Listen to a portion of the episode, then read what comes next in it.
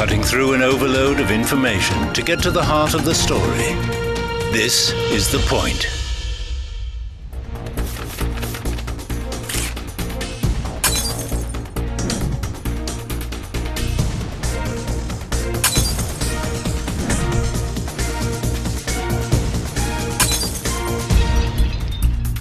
Welcome to Headline Buster, brought to you by The Point. I'm Li Qiuyuan, sitting in for Liu Xin.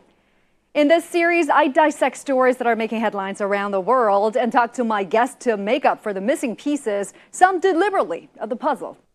Now, we've all heard that all is fair in love, in love and war, and Washington has too often upped the ante at his own perils. But when you play with fire, you get burned. America's star has been waning in the last decade or so, and the country is now increasingly on the defensive. It's also becoming paranoid as China makes huge strides in Latin America with increased trade and investment. In a typical case of NIMBYism, that is to say, not in my backyard, the U.S. still tries every trick in the book to denigrate China's achievements south of the border. And at the same time, the Biden administration is now having its own road to Damascus moment with Secretary of State Antony Blinken's trip to Beijing on June 18th in an attempt to mend fences. So, the United States is clearly on the defensive. But is it blowing hot and cold and biding its time? Well, let's look at the recent geopolitical events. Hard on the heels of China's successful attempts to bring peace and stability in the Middle East, there has been a string of state visits from Latin American leaders. The Honduran President Xiomara Castro ended her historic trip to China on June 14th. It came after Brazilian President Lula da Silva wrapped up his fourth visit to China in April. Now, these are highly symbolic achievements. Why? Well, let's first take a look at Honduras. China and Honduras established diplomatic relations at the ambassadorial level in March, right after Honduras decided to sever diplomatic relations with the Taiwan authorities. With Xiomara Castro's visit, both countries signed 17 bilateral cooperation documents in areas ranging from the Belt and Road Initiative, infrastructure projects, economy and trade, technology, education, and other areas. President Castro also submitted a formal application to join the BRICS led New Development Bank. Honduras said it firmly supports and abides by the One China principle and firmly backs China's efforts to realize national reunification. And now let's take a look at Brazil. Well, the new Lula administration has put the China Brazil relations back on the right track after the anti China rhetoric of his predecessor, Jair Bolsonaro. President Lula put South South cooperation high on the agenda in a bid to become part of an anti hegemonic force that pushes toward a multipolar international order. Meanwhile, the U.S. seems to be at the end of its rope, with China's growing sway in Latin America and having to deal with the negative impact of the, its China policy. Washington now wants, surprise, surprise, to get its relations with China back on track. Well, on June 18th, the United States Secretary of State Antony Blinken was in Beijing for talks on managing tensions in the highest level U.S. visit since President Joe Biden took office. And during the meeting, Chinese President Xi Jinping urged actions to stabilize and improve China U.S. relations and emphasized that whether the two countries can find the right way to get along bears on the future and destiny of humanity. So, how do the Western media analyze the seemingly reshuffling of the geopolitical deck? Is the U.S. back with a vengeance to win hearts and minds after a slew of bad news? An obscure paper published in December 2021 in CEPAL, an academic review that looks at Latin America's economies, drew my attention. It's got Latin America and China, mutual benefit or dependency. The article concludes that well being in Latin America has increased, mainly owing to improvements in the terms of trade.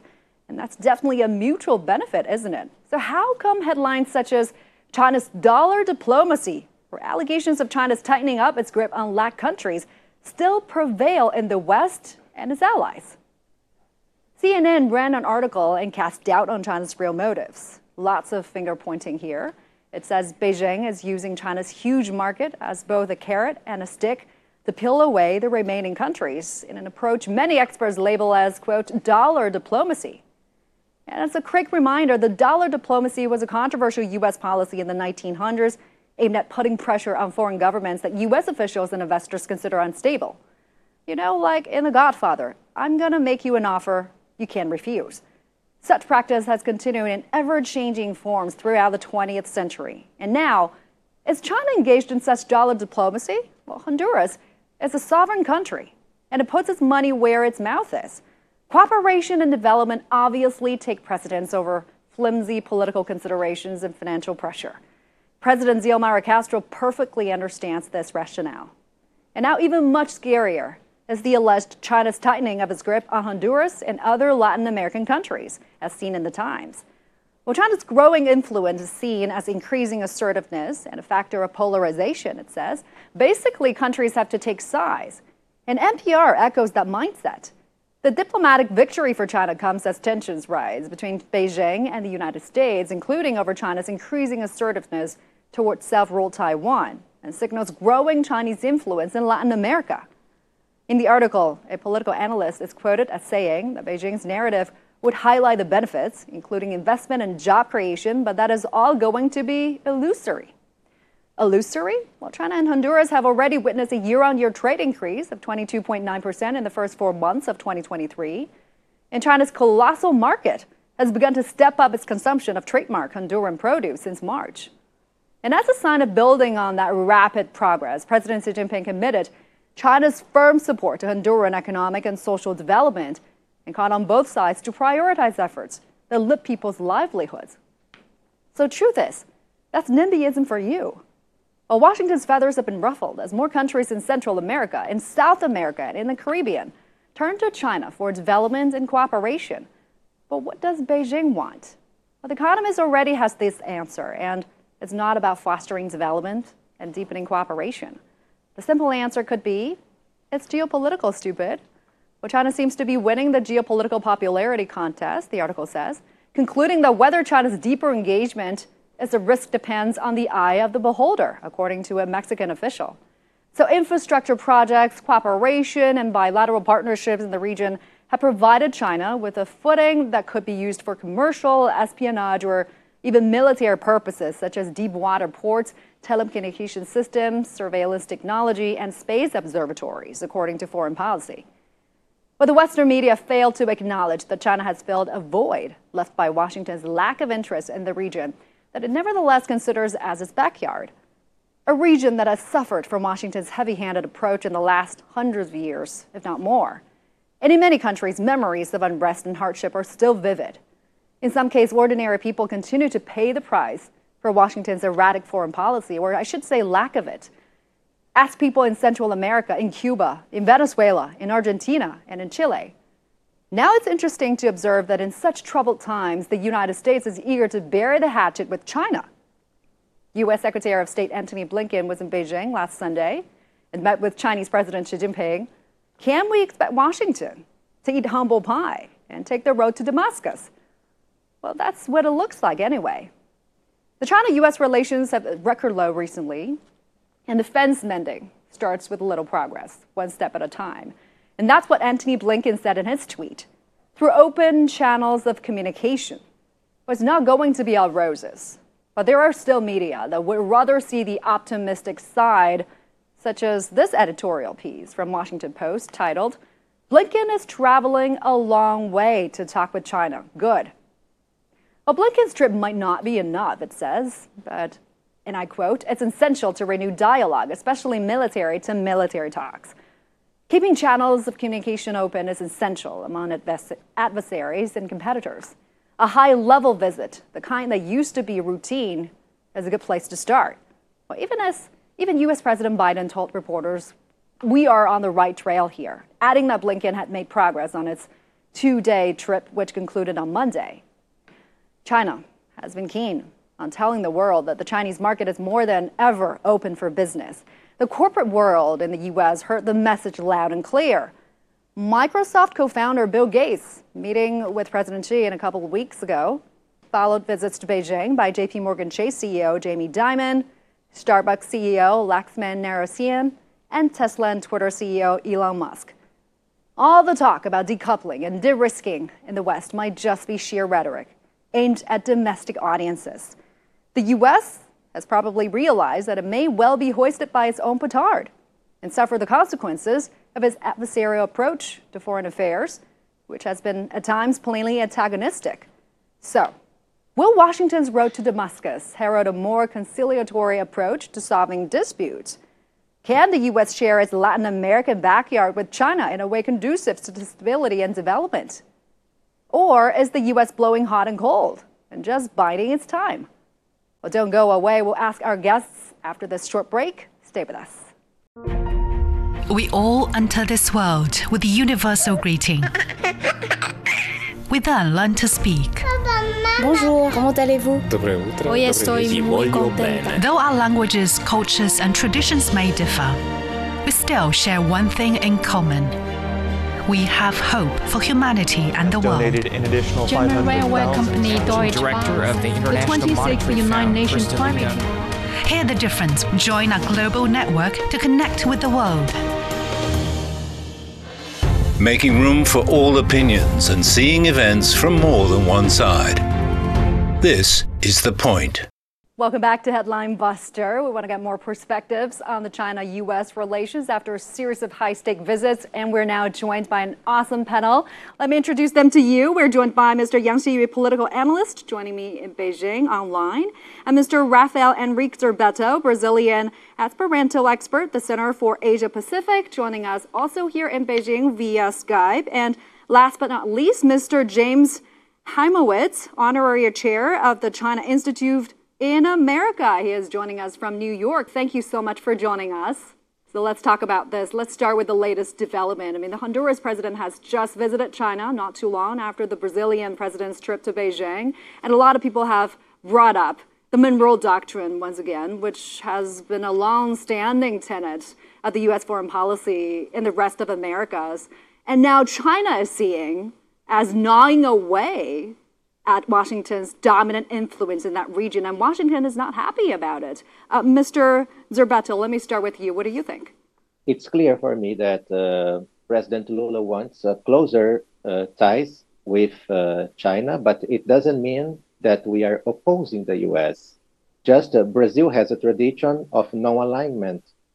We understand that for Brazil, it's better to have good relations with different countries and try to take benefits from the cooperation with those different countries. We are not looking for a Cold War in Latin America or something like that. So when Lula comes to China, that's his signal that uh, he knows that uh, China's economy is growing, China is bringing opportunities for other countries around the world. And also, Brazil wants to take the benefits of the development of China. You know, Chinese companies are investing a lot in Brazil Brazilian exports are also the biggest portion goes to China. So it's normal. China is the biggest uh, commercial partner of Brazil. We must have good relations. But uh, yes, the United States tend to see this uh, as a threat uh, because they traditionally see Latin America as its backyard.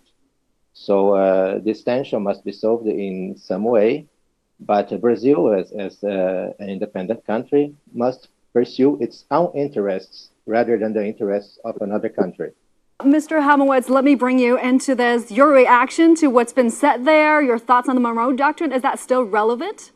Thank you so much for including me here. I think it's so important for people around the world, particularly in China, to be more closely connected with what people are thinking and feeling in, in the US. And I think what's coming out here is that no matter whether America likes it or not, China is emerging as a global leader.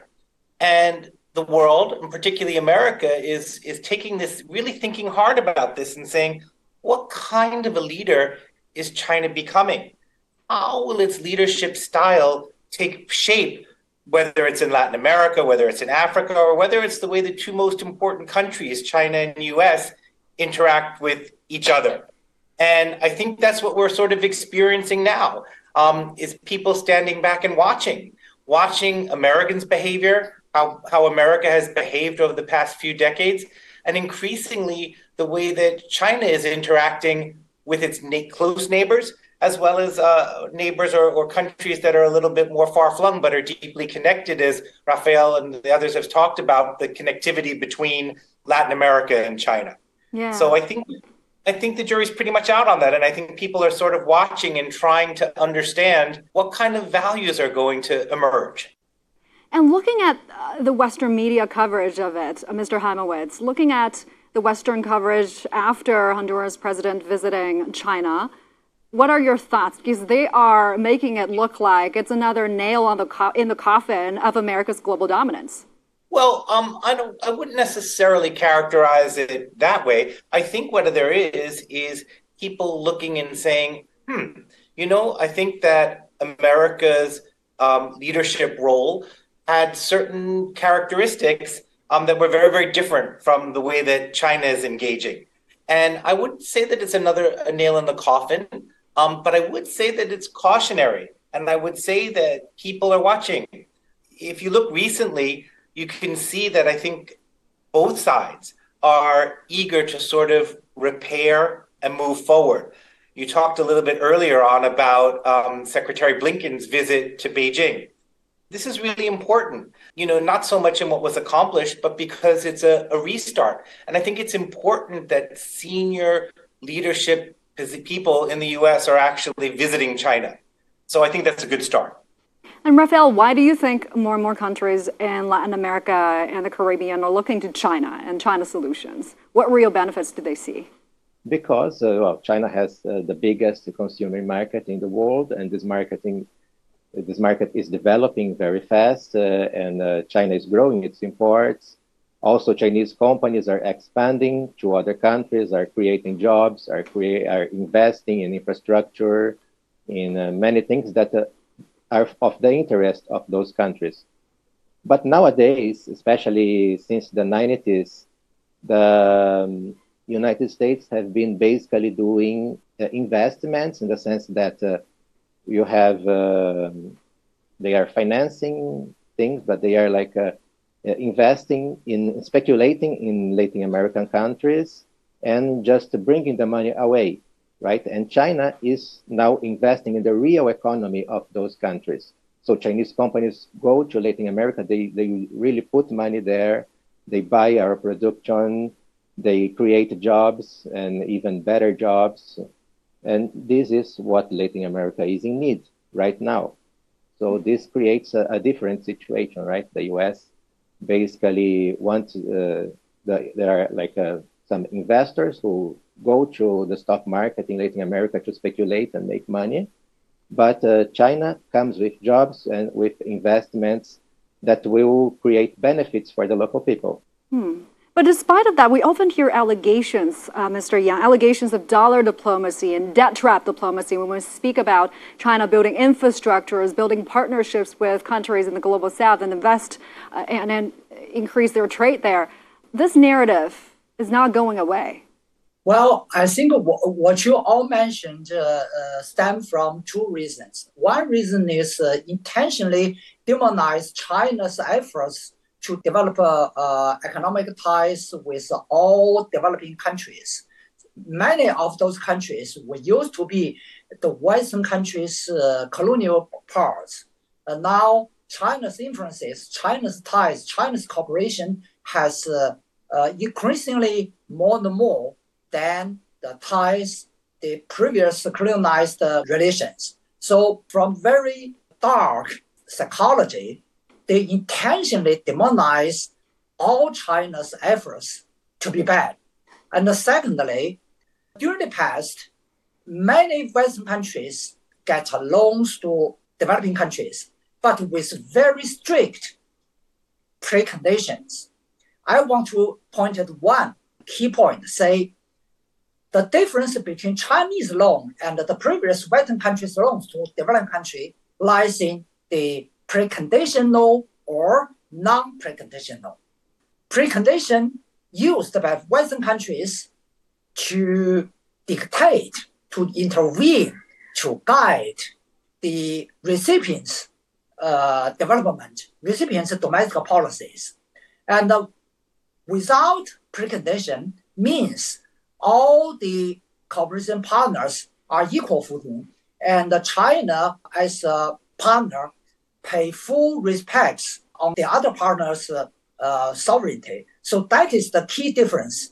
And based on the non-precondition, all narratives demonize the words are groundless and uh, useless. I think with time going, more and more people, including people from Western world, will recognize more and more cl- clearly that Chinese way to uh, loan to the uh, developing countries are totally different from what the Western country did during the past and now. Mr. Heimowitz, want to give you a chance to respond here. Help us understand the U.S. perspectives on this. Why are they approaching this matter this way? Well, sure. I, would uh, like to give that a try, and I, I fully agree with you that you know the United States in or certain you know media voices or, or or sectors in the United States have indeed demonized many of the things that um, many of China's initiatives. You know, I worked closely, for example, with Confucius Institutes, and I watched how that had become weaponized. I looked at you know what Confucius Institutes did. They try to help um, foreigners better understand China by helping them, giving them the skills they need to communicate in Chinese. Yet you're very right. This has gotten somehow twisted and warped in the U.S. and has become weaponized.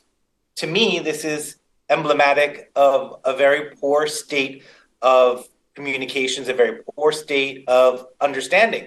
And it means we need to double down and reinvest in sort of obliterating that ignorance and getting both sides a little bit more comfortable. There's too much highly charged rhetoric going around. And how do we sort of calm that down and raise the level of understanding and awareness? I think we need to go back to the basics. And the basics are connecting people. Most Americans have very little insight or understanding of what China looks and feels like today. And that problem has been exacerbated by first COVID and now the tense relationship. So many fewer Americans are visiting China, and for that matter, Chinese to the US, but it's particularly pronounced with the drop, precipitous drop of Americans, whether it's students, businessmen, academics, across every sort of field, right. we see a tremendous drop. So I think that until we move forward and we increase those levels of connectivity and mm-hmm. understanding and communication, these kinds of um, misperceptions are only going to become worse. Right. I want to get to Blinken's trip to Beijing. The official, the main message from the readout after his meeting with Qin Gang was to keep channels of communication open. Mr. Heimowitz help us understand what does that mean in plain language? Well, what it means in in plain language first, I'd really like to set it and say, you know, I think that the government isn't actually taking the lead here. In my view, government lags behind, and that's kind of good that it's not a leading indicator.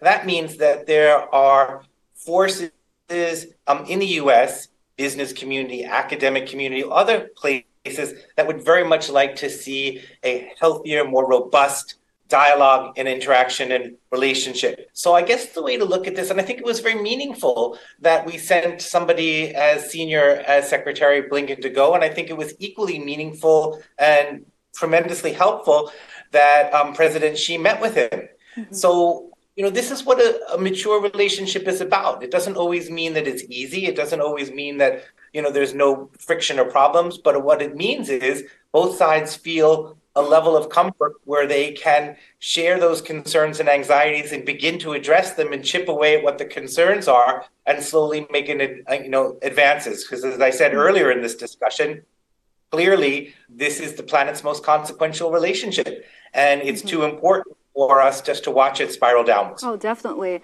but just days after the beijing talks mr yang president biden referred to President Xi as a dictator when he was talking about the balloon incident in February. What is happening there? Well, I think uh, from the balloon incident to the latest remarks by Biden really reflects uh, a uh, U.S. Uh, policy towards China based on the so-called two-hand tactics. We Chinese call it as a liangshou. That means, uh, on one hand, U.S. always try all efforts to contain China, put all pressures in maximum manners.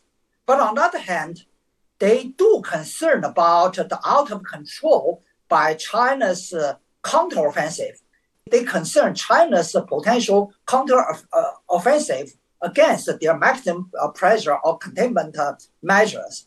Therefore, the other hand, they, they try to set up this called, the so-called handrail through dialogues. So that is the purpose. The second second hand of the consideration is the purpose of Blinken's visit. Say they keep doing maximum pressure on China, but meanwhile they try every effort to set up the so-called handrail to prevent the relation between the two big powers from out of control. So that is their mindset. That is their tactics. That is why Chinese has a very deep distrust against the U.S. We welcome dialogues with the American partners. However, we insist we should not conduct talks for talks.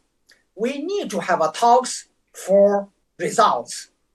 And uh, unfortunately, for American part, based on their the so-called two-hand tactics, they keep doing maximum pressure on China, uh, provocative for China's dignity, but on the other hand, try to calm down China, not go to the offensive, uh, offensive uh, counter offensive uh, measure.